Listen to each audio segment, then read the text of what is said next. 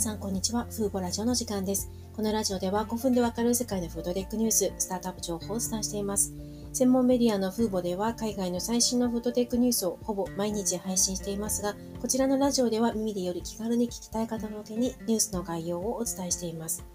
今日は最初にクララフーズと知られた会社で現在はザ・エブリカンパニーに関する最新のニュースをご紹介します。この会社がアニマルフリーな卵白タンパク質粉末を開発しているんですけども、これは動物を使わないものでありながら、動物由来と同等な卵白タンパク質粉末となります。これは先月発表されたものですが、これを使ったスムージーが発売されました。カリフォルニアのジュースブランドプレプレプレストっていう会社がザ・エブリカンパニーのタンパク質粉末を使ったスムージーを期間限定で発売します。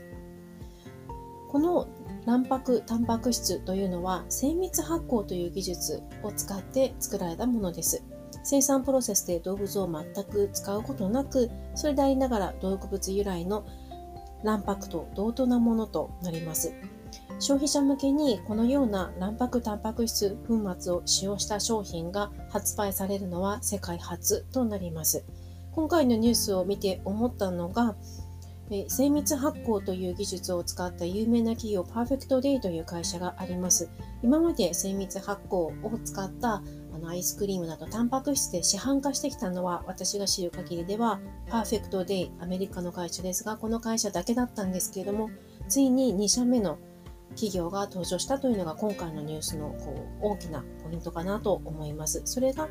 元クララフーズで知られたザ・エブリーカンパニーですね。2014年に設立されたアメリカのスタートアップ企業です。で精密発酵というプロセスについて初めて聞く方向けに簡単に説明しますと、あの動物がこれまでであれば卵タンパク質というのは鳥が卵を産んでその卵を使わなければいけなかったんですけどもこれは精密発酵では酵母を使って同じタンパク質を開発しています。具体的には卵あの卵白と同じタンパク質を作るような DNA を酵母に挿入してそしてこの酵母を発酵させることであの酵母がアルコールワインのワインやビールなどの過程で生産過程でアルコールを作る代わりに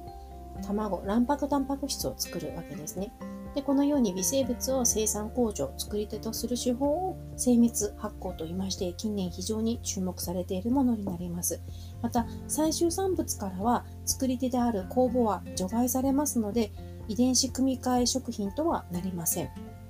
あとですね動物は使用していないんですけれども卵タンパク質であることに変わりはありませんので卵アレルギーのある人は摂取できないですね。で今回期間限定で販売されるスムージーは、え、ニューヨーク、ロサンゼルスのプリセットのこのちょっとこのブランド名が読み方わからないんですけど、このスムージーブランドの一部の店舗またはオンラインストアで販売されます。ではなんでこのスムージーに卵白タンパク質を加えるちょっと最初聞くとなんでそんなことするのかなと思うかもしれないんですけどもザ・エブリカンパニーが作った卵白タンパク質が卵のような匂いや味色がないんですね。で溶解性も混ざりやすいのでドリンクや食品に加えてもその本来の味や匂いに影響を与えないというメリットがあります。例えばこれまでであればタンパク質素材に由来する風味を隠すために砂糖や人工甘味料などのマスキング剤を加える必要があったのですけれどもこの製品ザ・エブリカンパニーが開発したタンパク質粉末にはそういったものがないので全くこの本来の味や風味を損なうことがなくスムージーに入れても違和感がないものになっているそうです。で、1本あたりタンパク質を 10g 含みますので、例えば今までであればオレンジジュースやビールにこうプロテインを加えるってあんまりできなかったんですけども、それがをやっても全くそのビールの美味しさに影響がない、そのようなタンパク質になっています。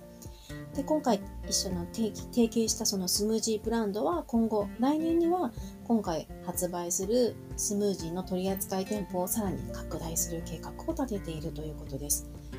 このザ・エブリカンパニーは2014年に設立されてますので、フードテック企業の中では比較的こう、前からある企業ですよね。で、この会社は代替タンパク質以外にも動物に由来するものを動物を使わないで代替しようという方向に今力を入れてまして、これまでに卵白タンパク質以外に酵素であるペプシンも生産しているんですね。でペプシンは食品添加物や研究用試薬などに使用されるものですが、豚の胃の粘膜から作られるようなんですね。でペプシン 1kg を生産するには100頭以上の豚が必要になるということです。でこれが何を意味するかというと、例えば豚コレラなどの感染症で大量の豚を殺処分した際には、あの原料となるペプシの入手が、あの、ペプシの入手が困難になるために、こう、価格変動が起きやすいということですよね。でも、動物由来でないものを作れば、豚由来のあの感染症の心配もありませんし、価格変動もなく、また抗生物質やホルモン剤が使われている使われていないといったメリットもあるので、あのこれもあのこの会社の世界初のあのニュースとして今年の3月に取り上げられていました。同じように精密発酵で開発されたペプシンになります。すでにこれもあの提携パートナーを通じて販売されているということです。で今回のニュースを見て思ったのが最近のニュース全体を見ていると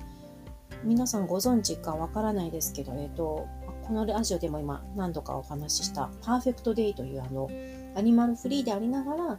カゼインやホエイなどあの同じ分子的に同じ牛と同じタンパク質を持ったアイスクリームを作っている企業最近はクリームチーズも作ってますあの市販化しましたけどこの企業も比較的数年前からあの開発に取り組んでいる企業なんですよね。で、エブリカンパニー、今回紹介した企業は7年間の開発を経て、ついに市販化に成功した。そしてもう一つ、培養肉企業で元メンフィスミーツとして知られたアップサイドフーズという企業も、あの、培養肉企業の中では、こう、パイオニア的存在として知られる企業ですが、その企業も今年、あの、生産工場を、あの、開設したんですよね。あの、最近ニュースにしました。で今後さらにこう生産能力を上げていくっていう発表がありましたけど、この3つの企業が割とフードテックの代替タンパク質の中ではもうこう数年前から注目している人にとっては当たり前の企業だったのがここに来てこう市販化だんだんすでに市販化している事例もあれば新たに市販化しているあるいは培養肉の量産に向けて工場を建設したといったニュースが続いているのでこの3つの企業が今年揃っていろいろなニュースが登場しているというのは今フードテックが大きなこう次の段階に移りつつあるこの表れなのかなと思いました。今回はアニマルフリーな卵白タンパク質を使ったスムージーが発売されたというニュースをお伝えしました。アメリカにいる方はきっとお試しすることができますね。今回も最後まで聞いていただきありがとうございました。ではまた次回のラジオでお会いしましょう。さようなら。